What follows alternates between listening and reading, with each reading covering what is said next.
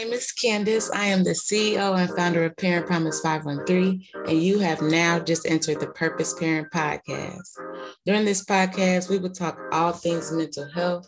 We will also talk about single parenthood. We will also talk about just all things parenting. So if you've gotten here, you're here for a reason, and I hope that you're ready to grow. Today, we have one of my favorite people. Um, this person really inspires me in this field and in this work. Um, also, this person has actually helped me develop on my professional uh, level and on skills. And so I want to introduce to you all Dr. Shauna Wallace. Um, she's going to give a little background of herself. And so uh, go right in, Shauna. Good morning. Good morning. Thank you, Candace, for allowing me to be a guest on Parent Promises podcast. I greatly appreciate the opportunity and honor to be here today. Um, so a little bit about me. I obtained my doctorate degree in social work from um, Simmons University, my master's from University of Cincinnati, and my bachelor's from Queens University of Charlotte. Um, I have done various um, you know, positions and roles and stuff. I am the owner of 3E Consulting and Training Solutions, where I engage, educate, and empower those that I come in contact with, especially individuals, families, and professionals from various services, um, such as parent coordination, mediation, supervised visits, as well as trainings for professionals, trauma informed care, restorative practice, CPR, and first aid. I am so now the founder of 3E Affinity Incorporated, which is fairly new, established in February of 2023. So we're excited about that. Mm-hmm. Um, again, a little bit about me. Um, I have worked in the medical field. I've worked in the school setting. I've been a substitute teacher before. Um, my background, my profession, my my passion is trauma and um, adolescence. That's always my go-to. And I am just truly excited to be here to provide any, you know, education that I can to help those that we serve. Yeah, so let's get right into it. Today is trauma talk. And so, as you heard, Dr. Wallace um, specializes in trauma. And so, we have a few questions um, for her. And I'll tell you how I came up. The first question I want to start with, um, Dr. Wallace, is you know, when you are dealing with mental health and you're dealing with, you know, undiagnosed trauma or diagnosed trauma, um, what happens when I don't feel better? Um, so yeah, great question, Candace. Um, so so what does that really look like, right? So part of that is knowing who we are as individuals. Um, because nobody knows us like we know ourselves. And so at some point we've all experienced some type of, you know, lack of motivation, some type of physical or mental or even spiritual um, exhaustion. So the question is that you need to ask yourself is like, how much of this is truly impacting my daily function, right? Is it impacting my ability to enjoy life, um, work, or be present with your loved ones or even families? Um, if it's severely impacting those things, then it may be time to seek help, right? Um, and that can be from a mental health professional, that can be from your PCP. Um, if you are a religious or spiritual person, that can be from your higher being, your pastor, wherever you need to seek help. And if those things are not working, even if you're one of those individuals that need vacation, just to kind of reset yourself. If those things are not working, then it may be a little bit deeper than that. And again, that's where you have to decide like, is it severe enough to where I need to go and actually talk to a mental health profession? Or do I need to go and be um, inpatient for a little bit to get myself stable? Um, and there's no judgment against that, right? Because sometimes I think mental health has this negative stigma towards it. And so it's okay to not be okay. But what you do with that is going to make the difference in how you progress and continue on your path and your mental wellness in life. How do you know, like, if you're dealing with trauma? or you're experiencing mental health issues? Yeah, so um, that is difficult uh, because uh, trauma is experienced differently from from everybody to person to person. So for instance, Candace, you and I can be in the same situation and you walk away and you feel like you was not traumatized from that situation. However, based on my experiences, my history, and how I internalized that, that could have been a very traumatic experience for me, right? Um, so it's so it's different. So when we talk about trauma, it's important to recognize that it's not just a physical injury. Um, it can be psychological. Essentially, it can be an emotional response to a stressful event or a series of them, such as like natural disaster, um, some type of physical, sexual, emotional abuse, um, loss of loved ones, a war, um, multiple car accidents. I had the experience. I swear I have PTSD from all the car accidents I have. So that's very traumatic for me. Mhm. Um, and some of these symptoms can be flashbacks, um, nightmares, you know, having depression, anxiety, having some guilt. So it is possible that you could be dealing with trauma on on some level. The next question that I have is um, about being patient. And so working in the field um, as like either like a case manager or like a family resource specialist or as a behavior support, I have come across people who automatically feel like we're coming in, like we're coming to fix, we're coming to do it like right away and it's gonna happen overnight. And so when I think about the phrase of like being patient, the question I have is like, how long does mental health take, or how patient do I have to be to heal my trauma? mental health can take a lifetime, Mm, depending on who it is, the severity of it, and what type of mental health issue you're working with. Um, patience is a virtue. Like you, you have to be patient with yourself. You have to give yourself that grace because mental health is not just psychological; it's also emotional and mhm, social being, right? So it's about how we think, how we act, and how we feel. So if you are having psychological or behavioral disturbances or disruptions at different severity levels, then you could be suffering from mental health mhm, issues, right? And so what does that really look like? I think people um and and I can relate to this because this is what I consider myself all the time is IG, that instant gratification. I want to walk in somewhere, tell people what my problem is, and they have this magical wand to just fix it, just to get rid of it. And mhm, I think that's where people have this misconception of what what the expectation should be, right? mhm, So like um you do a lot of work with parents and children. And so let's think about that. So when a parent comes to you and it's like, oh well, my child needs help with this, or I need help with parenting my child because they acting this way and I just don't know what to do. And then you you work with them, you give this all the suggestions and feedback, and then they don't do, go and implement it, and they were like, but Candace, but it didn't work. Like I'm struggling, it's not working. And you're like, okay, but did you do the work? Like it takes time. It's a process. It's not going to change overnight because some of these behaviors are learned. So mental health is the same way. Like it's a process. It's not going to just up and disappear.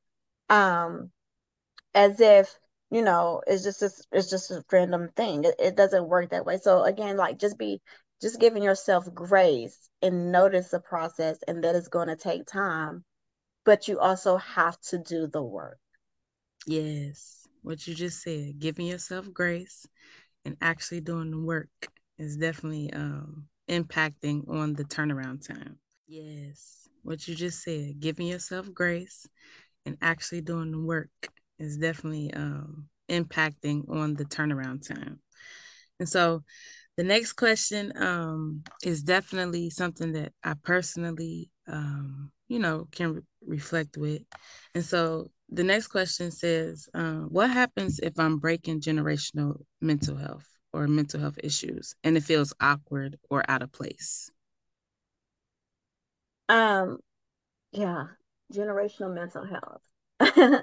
um, Or so generational curses. Like I'm a, yeah, yeah, those yeah, two yeah. kind of go hand in hand. Um, so so to me it's like okay so you have a family and they suffer from mental health like and, and that's generational right? Whether Mhm, it's mom brother sister whoever aunties great grandmother whatever the situation may be and they're dealing with anxiety and depression. Some of this can be environmental some of this can be um genetics right? And so it's not a thing of like how do i really get rid of this? It's like what can i do different? How can i minimize what's happening? And so if mental health is genetic or it can result from genetics and environmental components, you have to simply think about I'm going to do something different. What is that going to look like? Is that going to be for once in my family? We're going to go get treatment, right? Mm-hmm. Um, and so that's a change, right? That's beginning to break that generational um, mental health. So, like when we talk about racial trauma, that can be passed down from generation because it impacts how our body reads the DNA. Um, but then I think about being a mom, like my trauma and the trauma I was passing down to my kids, right, as I was pregnant. Because think about like the stress that we endure during our pregnancy. How much is that is imp- impacting our our babies? Like this, you know, that's in us, our, our fetuses, and what does that look like? Because if I if I suffer from high levels of stress, or anybody suffers from high levels of stress, the outcome of that child can be autism. Mm-hmm. ADHD, schizophrenia, right? And some of the non-biological ways can be like that codependency, unhealthy attachment styles, parental disassociation, and like even family events that has happened over generational time. So to begin breaking that down, you have to begin taking care of yourself, your own mental, physical, social, emotional, spiritual well being. You have to limit the stress in your life, be aware of your own environment. So even as a parent, you don't necessarily want to do the exact same thing that your parent did you. So if you was raised in a household of people that were constantly yelling, guess what you're going to do if you start yelling to your children? You are causing them emotional trauma, which is impacting them, which again is going to impact their children if they have children because it's a learned behavior. So it's starting with you and doing something different and figure out what can I change. But be realistic about that, right? mm-hmm. because you don't want to set yourself up for fame like, oh, I can't do this because you didn't have those realistic expectations to begin with. So it's and you have to be intentional. right? Is. In order to be that change agent, you have to be intentional and you have to stick with it. It's about being intentional and it's about being consistent. How do I remain grounded or humble when I'm facing mental health challenges? Being grounded hmm, being humble. It's, it's a little, it's, it's, it's different, but those, but those are like powerful things, powerful meanings, right? And so you have to almost let go of your own importance, right? When you talk about being humble, it's not having this grandiose attitude. You have to be able to connect with your own self and having that self awareness. And um, a lot of times people talk about self care. There's a lot of talk about self care. You hear a lot of professionals talk about that. You hear a lot of teachers in different places. Like it's almost like a buzzword. Oh, self care, self care. Um, for me, I I consider it care practices. But when it comes to mind, you think about manis, petties. Um, some people think about taking a bath. Um, but it's so much deeper than that. It's like you have to feed your brain. You have to feed your soul. Um, and so it's taking a holistic approach, whether that's including like exercise, like getting sleep, drinking water. Guys, I'm gonna be honest, like I struggle with that. I'm one of those individuals I need to drink water. So I am I am preaching to y'all about that, but I'm a work in progress. Um, and eating healthy. So in grounding yourself, you have to be aware of what your body is experiencing, right? So doing those body scans, like, okay, if something's happening to me, where is it happening at? Where can I feel that at? Where can I check in at? And then part of that being grounded and humble is having the ability to reach out. Don't be ashamed of reaching out if you need help. It's okay if you just need somebody just to talk to, or if you just need to be like, I'm not okay in this moment, right? Mm-hmm. Be transparent enough to do something about that and not be high and mighty or feel like you're too good to be struggling. Because we've all struggled, whether we want to admit it or not, whether we want to deal with it, we've all struggled on some level. So right. humble yourself enough to reach out like reach out to somebody before it gets too bad and to that point Um, and they have like different, you know, apps that you can use. The Calm app. My favorite one that I know about, just FYI for y'all Apple people. I'm not an Apple person. Android all the way through and through. Um, but for y'all Apple people, they have this app called Finch, and it's like a self-care widget um, pet. And so it talks to you and it gives you feedback and suggestions on like you can set up however you want, but it includes like positive affirmations, like um, it gives you reminders on how to take care of yourself. Um, however you set that up.